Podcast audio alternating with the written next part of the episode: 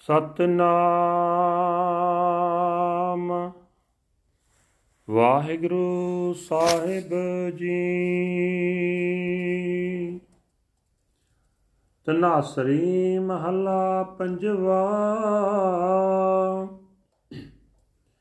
ਘਰ ਬਾਰਵਾਂ ਇਕ ਓੰਕਾਰ ਸਤਿਗੁਰ ਪ੍ਰਸਾਦ। ਬੰਦਨਾ, ਹਰ ਬੰਦਨਾ। ਗੁਣ ਗਾਵੋ, ਗੋਪਾਲ ਰਾਏ।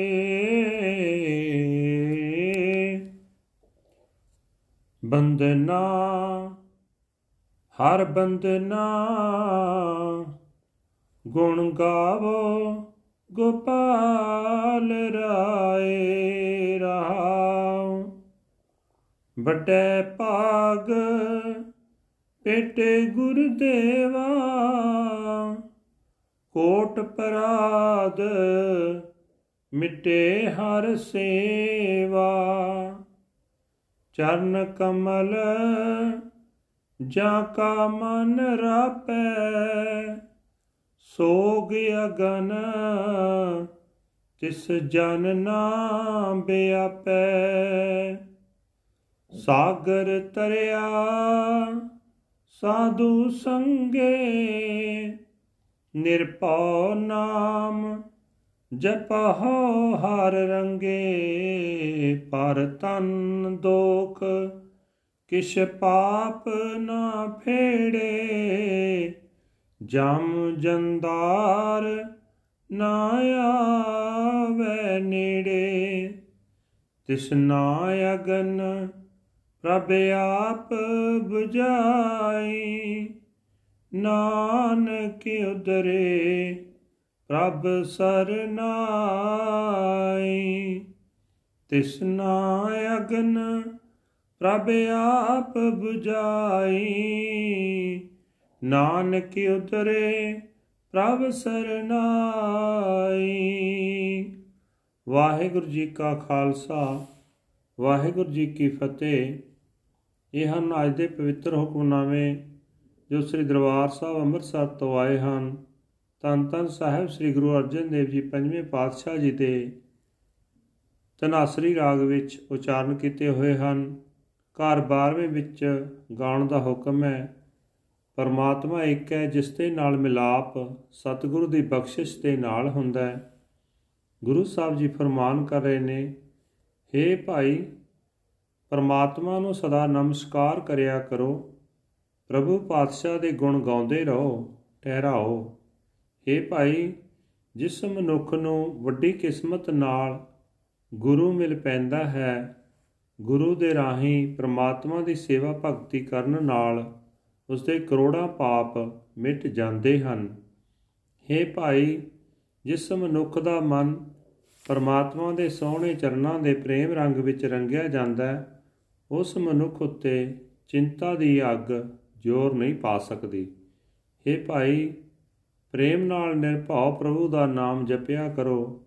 ਗੁਰੂ ਦੀ ਸੰਗਤ ਵਿੱਚ ਨਾਮ ਜਪਣ ਦੀ ਬਰਕਤ ਨਾਲ ਸੰਸਾਰ ਸਮੁੰਦਰ ਤੋਂ ਪਾਰ ਲੰਘ ਜਾਈਦਾ ਹੈ। हे ਭਾਈ, ਸਿਮਰਨ ਦਾ ਸਦਕਾ ਪਰਾਏ ਧਨ ਆਦਿਕ ਦੇ ਕੋਈ ਐਬ, ਪਾਪ, ਮੰਦੇ ਕਰਮ ਨਹੀਂ ਹੁੰਦੇ। ਭਿਆਨਕ ਜਮ ਵੀ ਨੇੜੇ ਨਹੀਂ ਟੁਕਦਾ। ਮੌਤ ਦਾ ਡਰ ਨਹੀਂ ਵਿਆਪਦਾ, ਆਤਮਕ ਮੌਤ ਦੇ ਨੇੜੇ ਨਹੀਂ ਆਉਂਦੀ। हे ਭਾਈ, ਜਿਹੜੇ ਮਨੁੱਖ ਪ੍ਰਭੂ ਦੇ ਗੁਣ ਗਾਉਂਦੇ ਹਨ, ਉਹਨਾਂ ਦੀ ਤ੍ਰਿਸ਼ਨਾ ਦੀ ਅੱਗ ਪ੍ਰਭੂ ਨੇ ਆਪ ਬੁਝਾ ਦਿੱਤੀ ਹੈ। हे ਨਾਨਕ, ਪ੍ਰਭੂ ਦੀ ਸ਼ਰਨ ਪੈ ਕੇ ਅਨੇਕਾਂ ਜੀਵ ਤ੍ਰਿਸ਼ਨਾ ਦੀ ਅੱਗ ਵਿੱਚੋਂ ਬਚ ਨਿਕਲਦੇ ਹਨ। ਵਾਹਿਗੁਰੂ ਜੀ ਕਾ ਖਾਲਸਾ। ਵਾਹਿਗੁਰੂ ਜੀ ਕੀ ਫਤਿਹ This is today's Hukamnama from Sri Darbar Sahib Amritsar uttered by our fifth Guru, Guru Arjan Dev Ji under heading Tanasri Fifth Mahal, 12th House, One Universal Creator God by the grace of the True Guru. Guru Sahib Ji say that I bow in reverence to the Lord. I bow in reverence. I sing the glorious praises of the Lord, my King. Pause. By great good fortune, one meets the divine Guru. Millions of sins are erased by serving the Lord. One whose mind is imbued with the Lord's lotus feet is not afflicted by the fire of sorrow. He crosses over the world ocean in the Sad Sangat, the company of the holy. He chants the name of the fearless Lord and is imbued with the Lord's love.